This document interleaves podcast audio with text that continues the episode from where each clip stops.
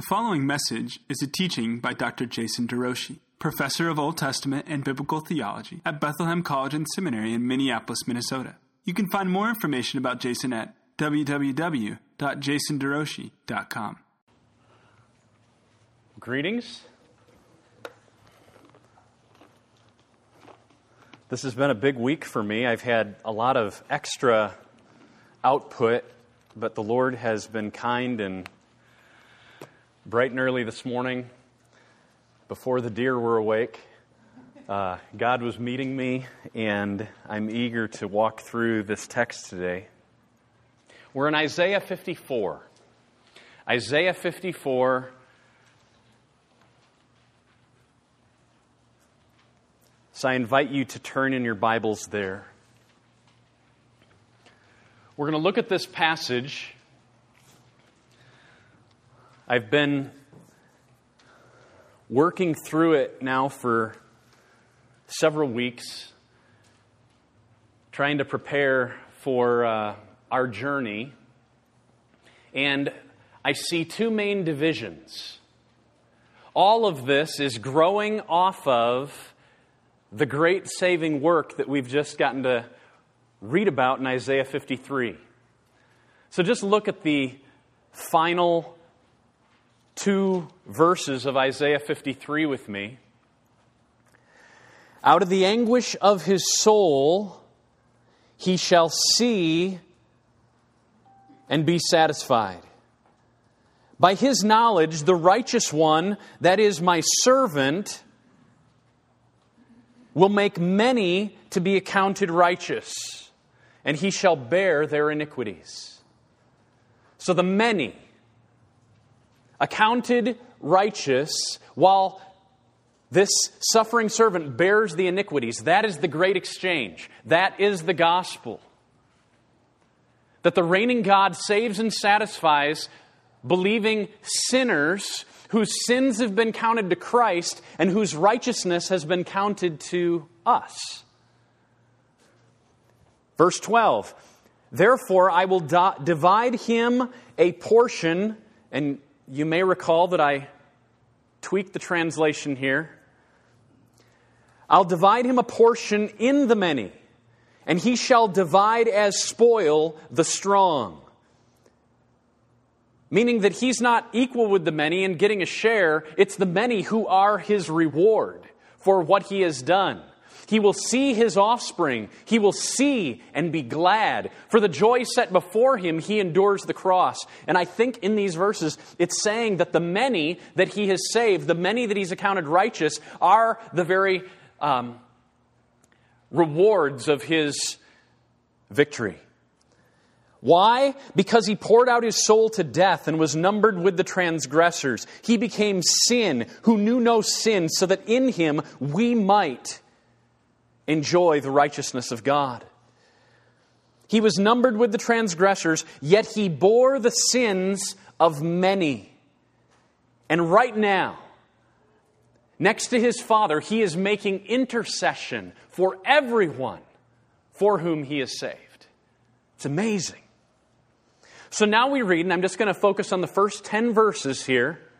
We read in Isaiah 54, verse 1. Sing, O barren one who did not bear. Break forth into singing and cry aloud, you who have not been in labor. For the children of the desolate one will be more, that is, will be many, using the same word we see twice in verse 12. The children of the desolate one will be many, greater than the children of her who is married says the Lord. So you've got a woman here, a barren woman, that is being contrasted with another who's called upon to sing, to sing. Right there, a call to sing. Verses 2 and 3 Enlarge the place of your tent. This one who was barren and who now has many children. Enlarge the place of your tent. Let the curtains of your habitations be stretched out. Do not hold back. Lengthen your cords. Strengthen your stakes. for you will spread abroad to the right, to the left, and your offspring will possess the nations and will, be, will people the desolate cities. Oh, fear not, for you will not be ashamed. Be not confounded, for you will not be disgraced. For you will forget the shame of your youth, the reproach of your widowhood. You will remember no more. Why? Because your Maker is your husband. The Lord of hosts is his name. So now we learn that this woman, this barren woman, is the very bride of God. And elsewhere throughout the book, who was the bride of God in the book? Anybody remember? It's Israel, but how is she represented as a, a woman?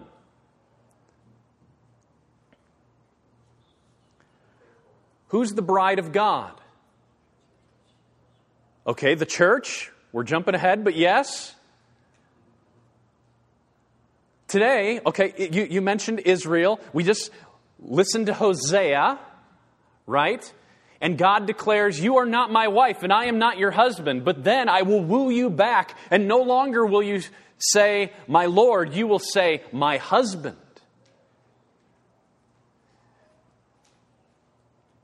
In the very last two chapters of our Bible, John is told, Come out, come out and see the bride, the bride of the Lamb. And he comes out, and immediately what he sees is a city. A city. Coming down from heaven, the city Jerusalem is the bride. And that city has offspring. The city is Israel in one sense,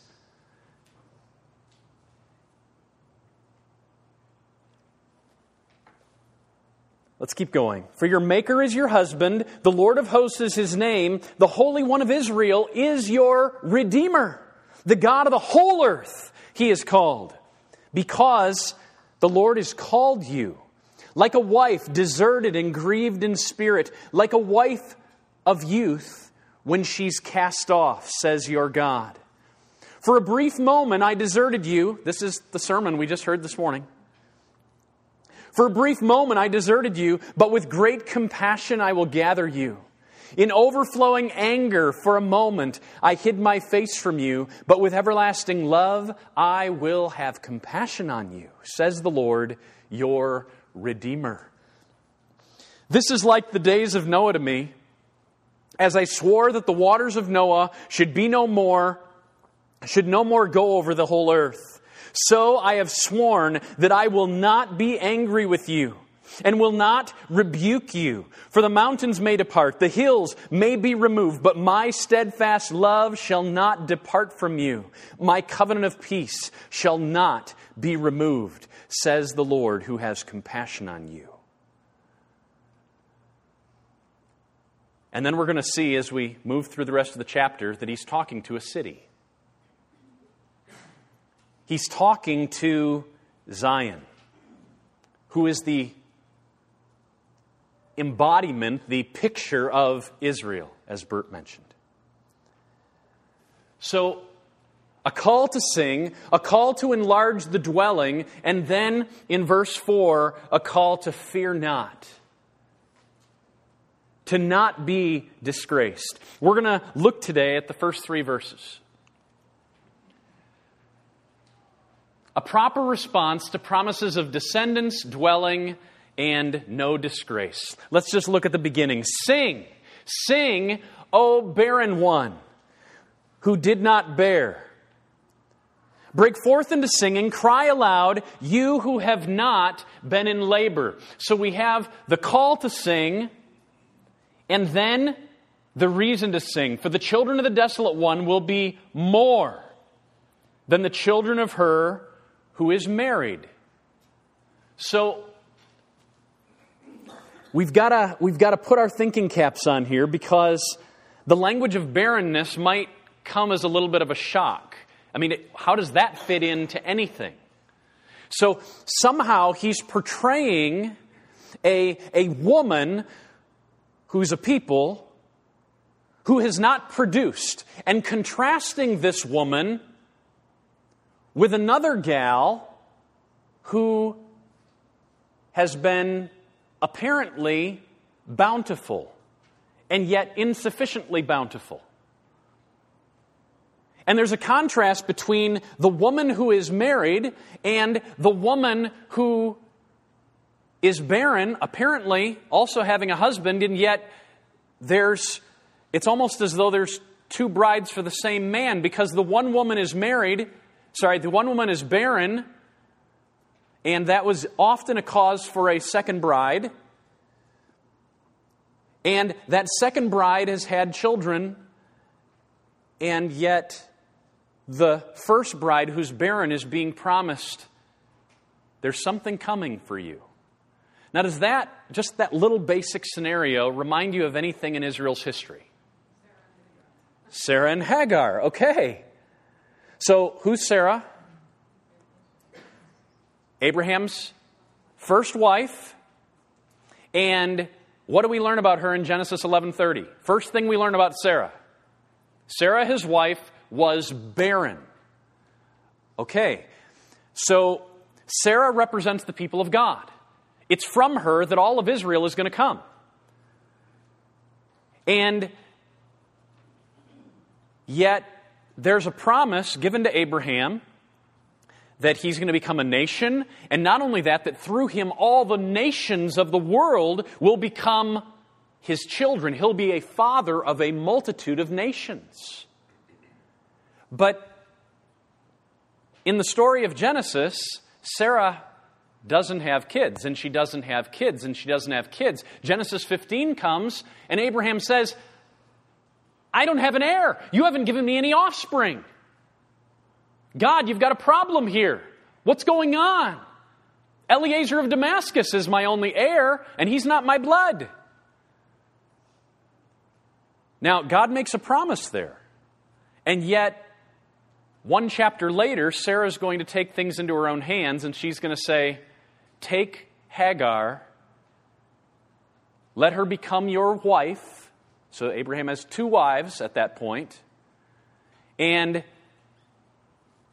immediately, we're going to read something happens. So I'm just going to read Genesis 16 really quick.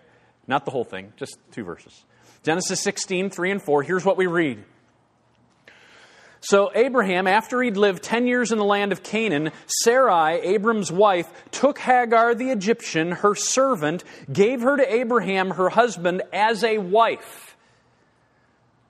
And he went into Hagar, she conceived, and when she saw that she'd conceived, Sarah looked with contempt, or she looked at contempt on her mistress. So our passage says, Barren ones sing who did not bear. Because the children of the desolate one will be many, will be more than the children of the one who's married. So it, it's, it's, if I didn't have other help, which we're about to look at, it would be pretty tricky to figure this out. But there's hints in the past, and there's hints within the book, and then there's pointers in the future, all of which give clarity that we're supposed to be thinking about Sarah and Hagar. So let's consider a few. Here's Genesis 15:5. God's promised in Genesis 3:15 what what was the great promise there in Genesis 3 regarding offspring?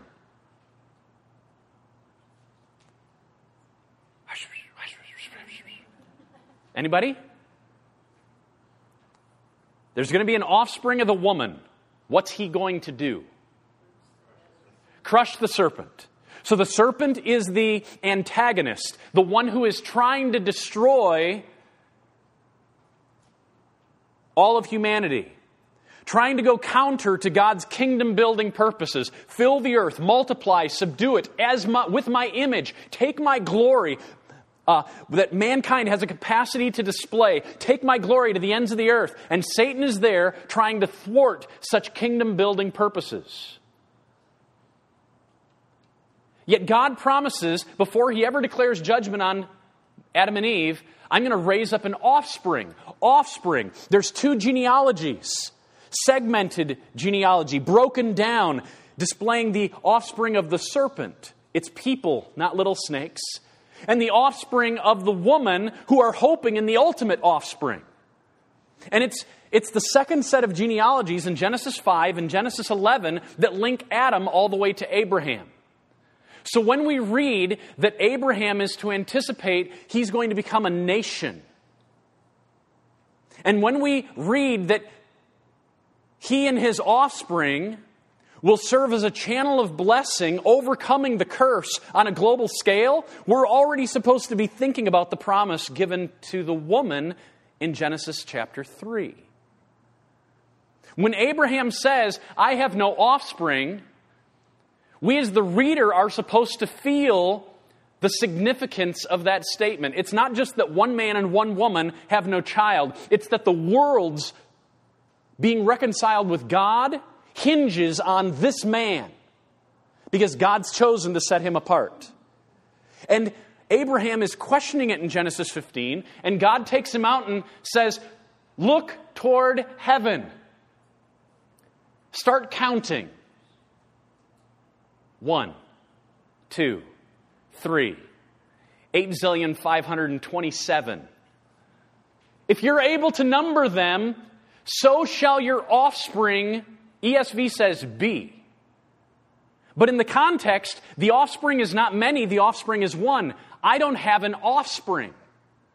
Later, we're going to learn through Isaac, I'll establish my covenant. But then we also learn through Isaac will your offspring be reckoned, meaning that the offspring and Isaac are two different people. The offspring of promise is going to come through the line of Isaac, who's the son of Abraham, but Isaac is not the promised offspring. Your offspring will become like the stars in the sky. That's what's given to Abraham. But it's not only to Abraham, this promise that his his offspring would be of great number is then reinforced in chapter 17, and we find out that it doesn't include what Hagar is going to produce. Listen, Abraham, I've made you the father of a multitude of nations. I've changed your name from Avram to Avraham, from exalted father to a father of a multitude. I'll make you a father of a multitude of nations. I'll make you exceedingly fruitful Indeed, I'll make you into nations. Kings shall come from you.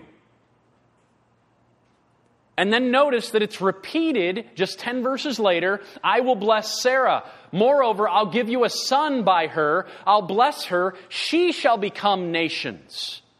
So if Abraham has two wives and then he's going to get two more concubines, the point is not of the offspring promise, okay, let's see. Hagar is going to have Ishmael, who's going to become all of the Arab population. That's one nation. Sarah's going to have Isaac, who will have Jacob, who will become Israel, but he'll also have Esau. Esau will become Edom. Okay, there we've got three nations. Is that enough to make a multitude? But the fact that it's repeated that not only will Abraham be a father of a multitude, but Sarah will be a mother of a multitude, identifies that the promise is, is bigger than biology, and it's also restricted through Sarah. It doesn't include anyone else.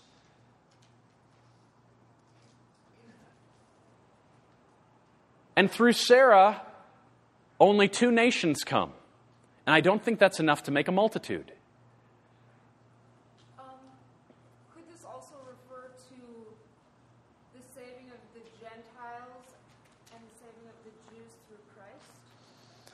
So the question is could this also refer to the savings of, saving of the Gentiles and the saving of the Jews through Christ? Well, that's what Paul says in Romans 4. That this offspring promise of becoming many, we're talking about the ultimate promise that a blessing would come, that the curse would be overcome. And in all the Old Testament, Abraham is only the father of a single nation in that sense. He's the father of Israel. Even when Ruth, Rahab the Canaanite, Ruth the Moabite, and Uriah the Hittite enter in, they all become Israelites. He's still the father of one nation. We're looking ahead to a day when, most likely not by biology, but by adoption, Abraham's fatherhood would stretch beyond and reach out to nations. And at no point in Israel's history of the Old Testament did that ever happen. So, when I look at this, look at the background, and see a barren woman put alongside of a fertile woman, and yet the promise is more's coming, it reminds me of Sarah, whose barrenness lasts a very long time. And both Abraham and Sarah are like, is this ever going to happen? God says it's going to happen one year from now and Sarah's inside the tent making some muffins, and she hears it, and what does she do? She laughs. I'm 90. Hello. Yet it says nothing is impossible with God. And she gets pregnant and she has a son. It's that type of story. So, so it's like the story of Sarah and Hagar is being played out on a much greater scale.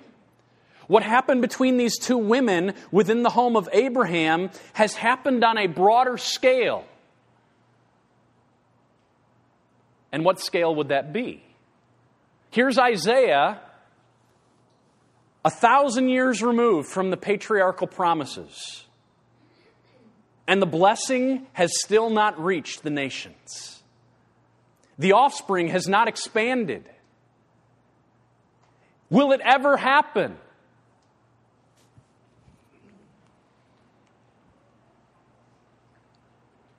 Here's what I think Isaiah is getting at, and then I'm going to justify it with some other texts.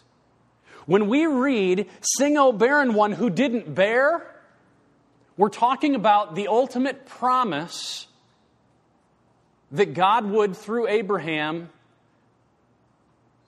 bless the nations.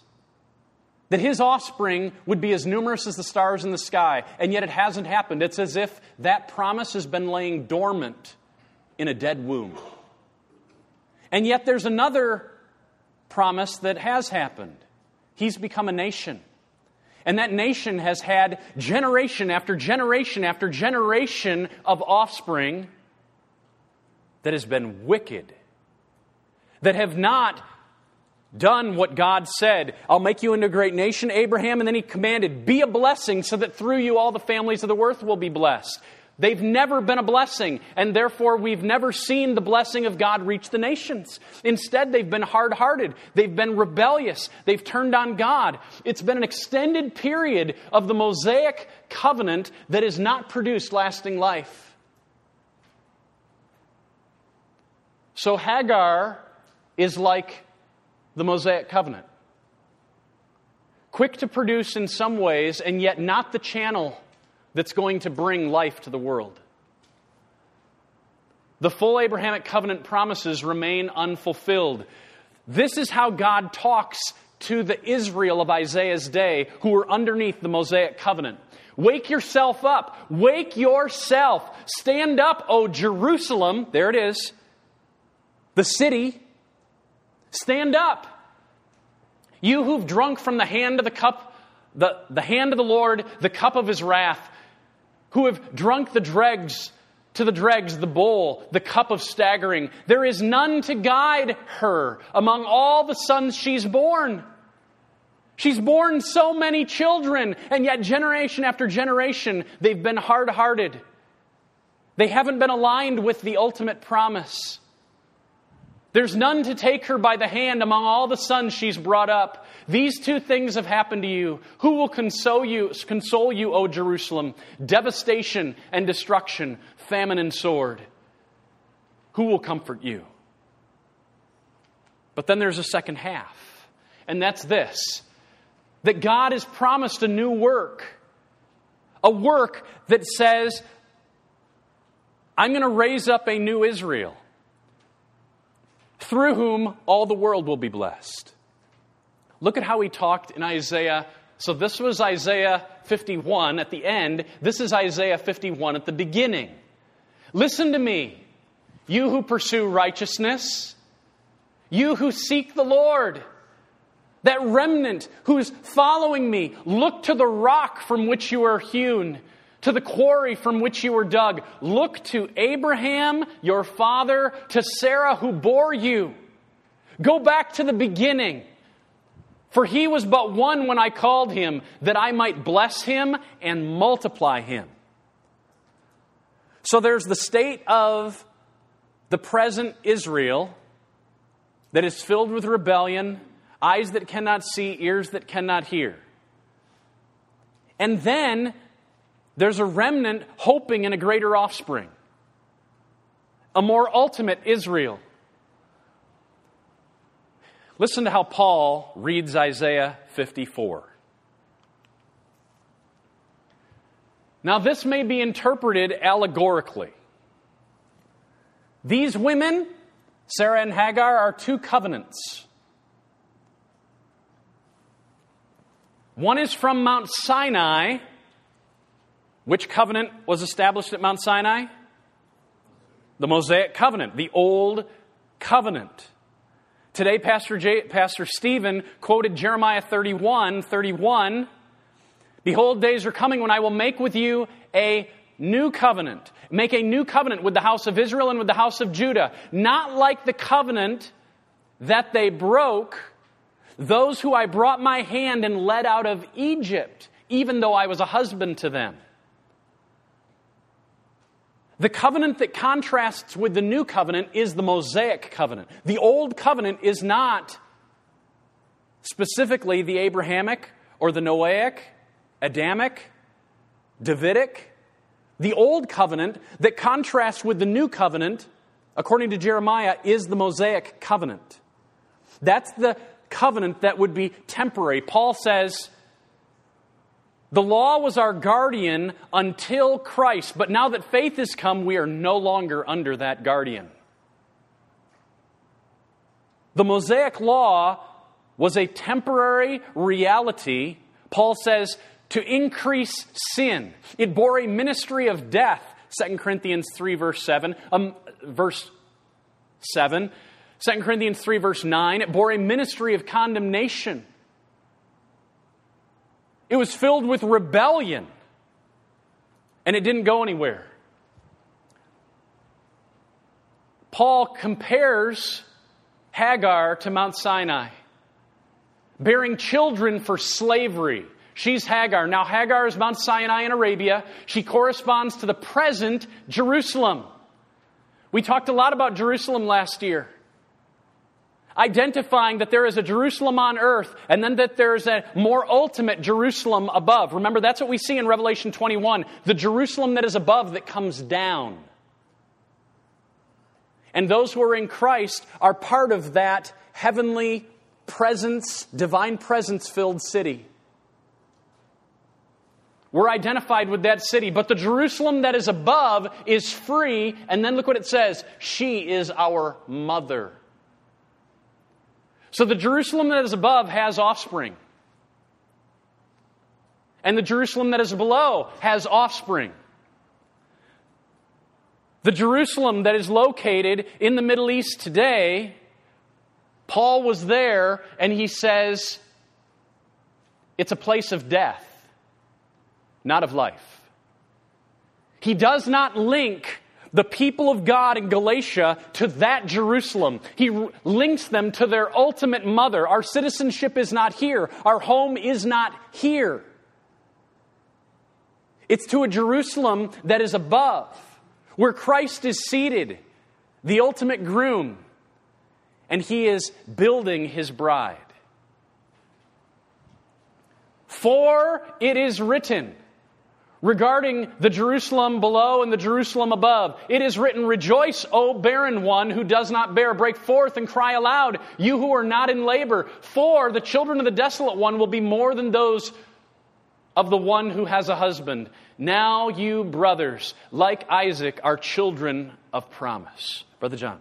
The Jerusalem of today in the Middle East is a divided city, one where it seems like the children of Hagar are in part control and the children of, uh, of Sarah are in part control. And, and, and if you see that in a, a literal sense, I mean, I understand where this goes in terms of what you've just described, but it also I can't divorce that from the physical Middle Eastern city of Jerusalem where you see that division. And, and, and I also go back to um, Hagar. The promise given to Hagar is such a mystery to me. It's like she was blessed to have children, multiple multitudes of children herself, but the, well, her child would be a, a, wild donkey of a man, or however it's mm-hmm. described in that. But and but I don't know. Anyway, I just see that I'm just confused by this, by the whole promise, and that it's that it still lands in Jerusalem right now, the, the Jerusalem physical right now. And it seems like so, there's still a salvation side of, of the Jewish remnant in, in Jerusalem. I, I don't know. I'm, maybe I'm not making any sense. it wouldn't be the first time. Thank you, John. Yeah. Um, the there is no bride of Yahweh unless you are identified with his servant. I'll hit that home very shortly. Both Jew and Gentile need to be adopted, not just the Gentiles. And I'll hit that home very shortly. Let's consider it. So, th- this is, um, I sat in my study this morning and feeling the weight of the complexity of this passage. Um, but I'm hoping we can make it clearer by moving into the next section. Let's just look at verse 2 now. We've got a charge to enlarge, and then the reason why they need to enlarge, namely, why the city needs to get bigger.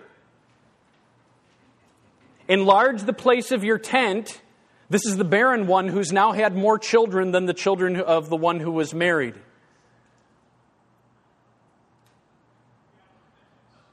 So enlarge the place of your tent. Let the curtains of your habitations be stretched out. Do not hold back. Lengthen the cords. Strengthen your stakes, your stakes, because you will spread abroad to the right, to the left, and your offspring, the offspring of this city woman,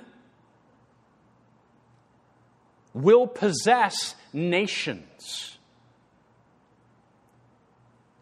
There's going to be nations that are now associated with the offspring. And they'll people desolate cities. Hear the past promise. We've just saw the promise that Abraham would be a father of a multitude of nations. When will it happen? Genesis 22. I'll bless you, Abraham. I'll multiply your offspring in the previous chapter, it said, through Isaac, your offspring will be accounted. Meaning that the offspring is different than Isaac.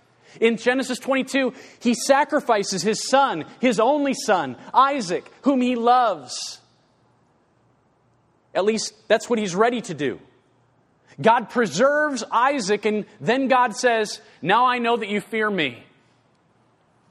I will bless you and your offspring, who is not Isaac, I don't believe, will multiply like the stars in the sky. That's the same echo of Genesis 15, 6, 15 5. And then it says, and your offspring will possess the gate of his enemies. And through your offspring, all the nations of the earth will be blessed. Now, notice the, and we've come to this text many times, notice the third masculine singular pronoun. The offspring will possess the gate of his enemies. Now, what that means is that one, we're talking about a person, not a people. Number two, what it means is that his turf has just expanded. There were once enemy gates outside of his sphere of sovereignty that have now been overcome. He possesses their gates. His turf has expanded. His land has grown. And where there were once hostile peoples, hostile nations, they are now surrendered to a new king. Consider the next passage. And, and it's defined as, it's unpacked then, and in your offspring all the nations of the earth will be blessed. Rather than cursed by God, when they have an association with the offspring, they are blessed. Genesis 26, Isaac, I want you to sojourn in this land. Notice the singular. I've promised you a land. Twelve tribes will reside there. I will be with you and will bless you, for to you and to your offspring I will give these what? Lands. The land is where I've planted you, but I've got bigger things in store. I will establish the oath that I swore to Abraham your father. What oath?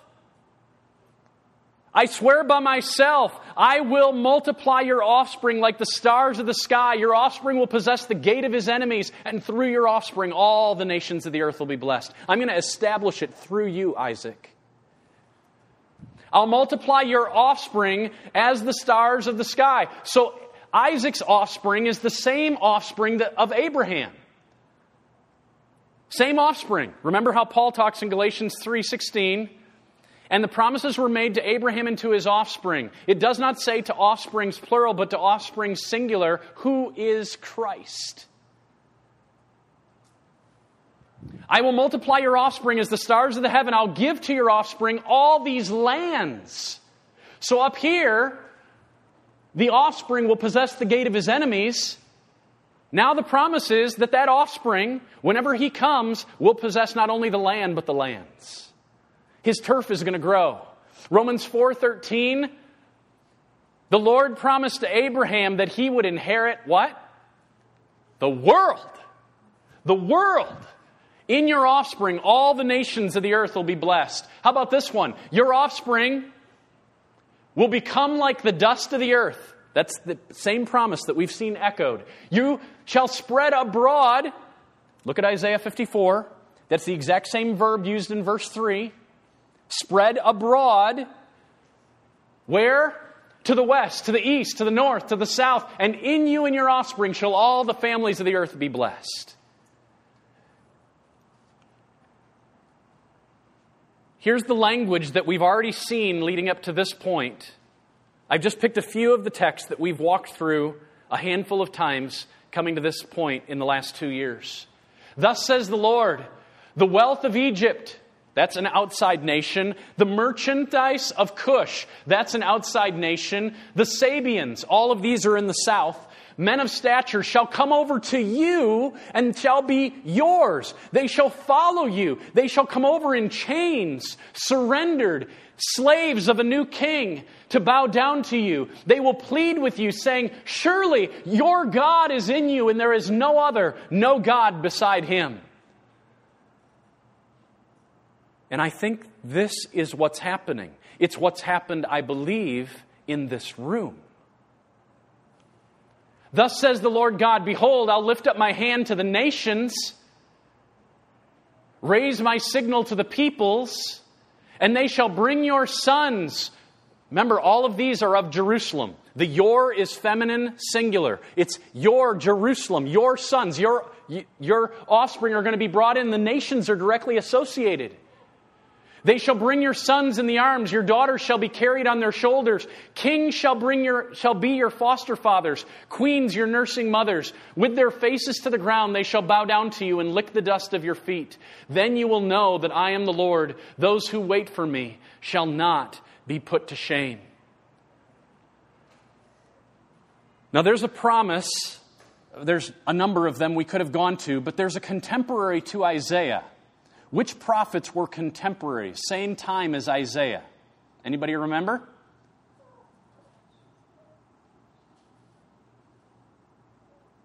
He had a friend in Jerusalem. His name was Micah. But then there were two bros up north, one of whom had lived not far from Jerusalem, but then he was a foreign missionary up to the northern kingdom of Israel. His name was Amos. And then the guy that we heard from this morning, Hosea. They're, they're living at the same time as Isaiah.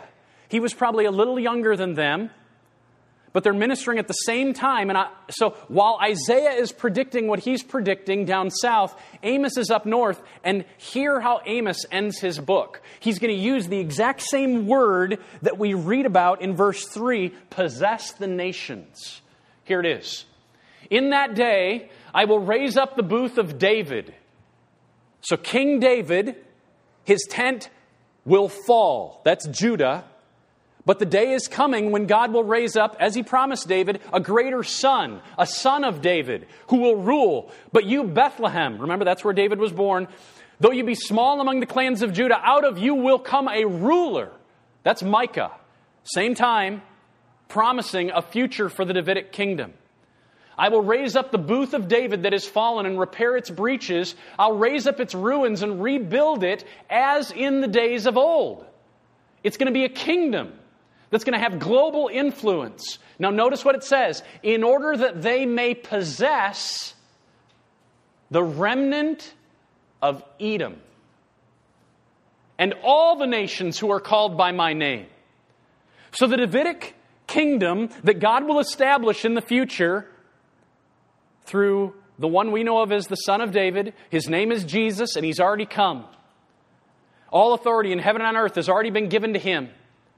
He is establishing the kingdom. He proclaimed the gospel of the kingdom. He told us to plead with God that the kingdom would come. And then he stood as a resurrected king and said, All authority has been given to me. Now go, make disciples of all nations, calling them to submit to a new king. This king has established a kingdom wherein his kingdom possesses the remnant of Edom. That's the only foreign people that stands representative of all the rest of the nations who are called by God's name. Now, does anybody remember any place in the New Testament that cites this text? One of the elders in Jerusalem quoted it with significant purpose. In the book of Acts, they were questioning whether Paul and Barnabas should be allowed to bring the gospel to the Gentiles. Remember who talked? James. James, the brother of Jesus, now servant to King Jesus stands up among the elders and says, Brothers, don't you remember what the prophets told us? That the gospel would go to the nations. That's exactly what they told us would happen. And then he cites this text. James says, Our brother Simeon, Peter, has related how God first visited the Gentiles. He was at Caesarea Philippi, and God showed up and saved Cornelius, a Roman leader. Peter's told us how that happened in order to take from them a people for his name. Nations who are called by my name. And with this, the words of the prophets agree. Just as it is written, after this I'll return. I'll rebuild the tent of David that has fallen. I'll rebuild its ruins. I'll restore it in order that the remnant of mankind may seek the Lord, and all the nations, all the Gentiles, almost every time the Greek New Testament sees the word ethne, Gentile, or nations, it translates it Gentiles, but it's the same term, exact same term. That the remnant of mankind may seek the Lord, and all the Gentiles who are called by my name, says the Lord, who makes these things known from of old. Now, what's the biggest difference between this prediction that you see and this prediction, what stands out most? Mankind versus Edom. Now, mankind, the word there is Adam. Now, if you can just listen, Edom. It's the exact same consonants, different vowels. And so Edom means red, dusty, and that's what Adam, Adam means.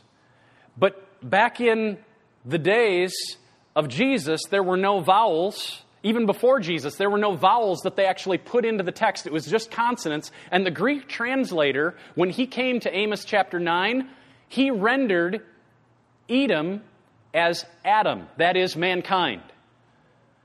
And how many of you have cited a Hebrew text lately? How many of you have cited an ESV verse lately? A few more in the room. So I think that's all that James is doing. He's just got his Greek translation open.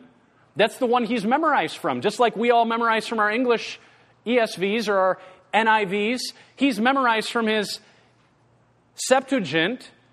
And Edom there is actually, it's representative. It's, it's one people among many, but it uses, the, the Hebrew text uses that name, and the Greek translator read it as mankind. But it doesn't impact the meaning at all. The point is exactly the same. There's a remnant from mankind, there's a remnant from the nations called by God's name. And when we read that the tent of David would possess the nations, what we're supposed to think is how we understand the nature of the church.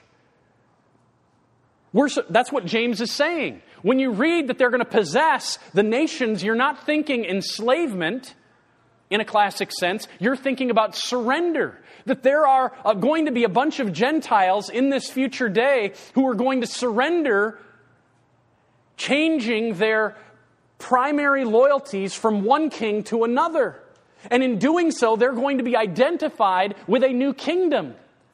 They're going to even go as far as getting new birth certificates.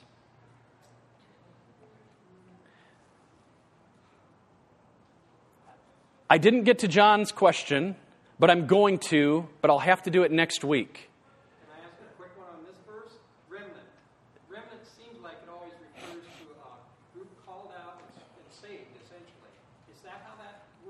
That, that's how it's being used here, is that it's not all of Edom that will be saved, it's only some from Edom who will be saved. And what's really striking is that the book right after Amos is Obadiah that focuses all on God's judgment on Edom. And in that book, it says there will be no survivors from Edom. Zero. But Amos tells us right here there's going to be a remnant. So, what that means is that if there's a remnant from Edom and there's no survivors from Edom, then the remnant from Edom must gain new identities. Consider, in closing for today, this passage.